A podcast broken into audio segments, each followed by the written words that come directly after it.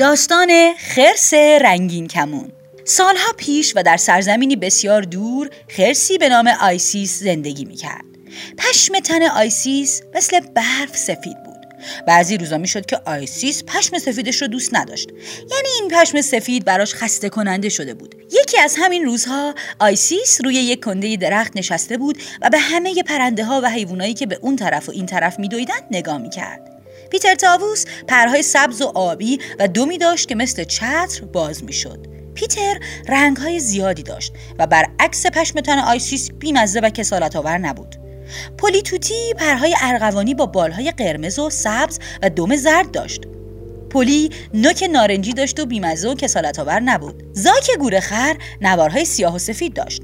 لوسی پلنگ تنش خالخالی بود و هیچ کدومشون کسالت آور نبودن.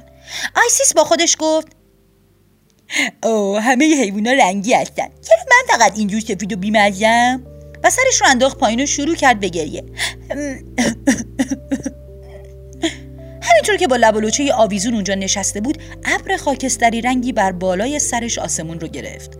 بارون شروع شد و چیزی نگذشت که پشمهاش خیس شدن. وقتی که بارون بند اومد یه رنگین کمون از یه طرف آسمون به طرف دیگه کشیده شد. آیسیس لبخند زد. اوه یه فکری! رفت به میون رنگین کمون. وقتی از طرف دیگه رنگین کمون بیرون اومد پشم تنش به رنگ قرمز، زرد، صورتی، سبز، ارغوانی، نارنجی و آبی دیده می‌شد. من دیگه لوس و بیمزه نیستم. منم رنگارنگ شدم مثل پیتر و پولی و ژاک و لوسی. از اون روز به بعد حیوانای دیگه اون رو خرس رنگین کمون صدا می زدن و اون هم دیگه از رنگ پشم تنش ناراضی نبود.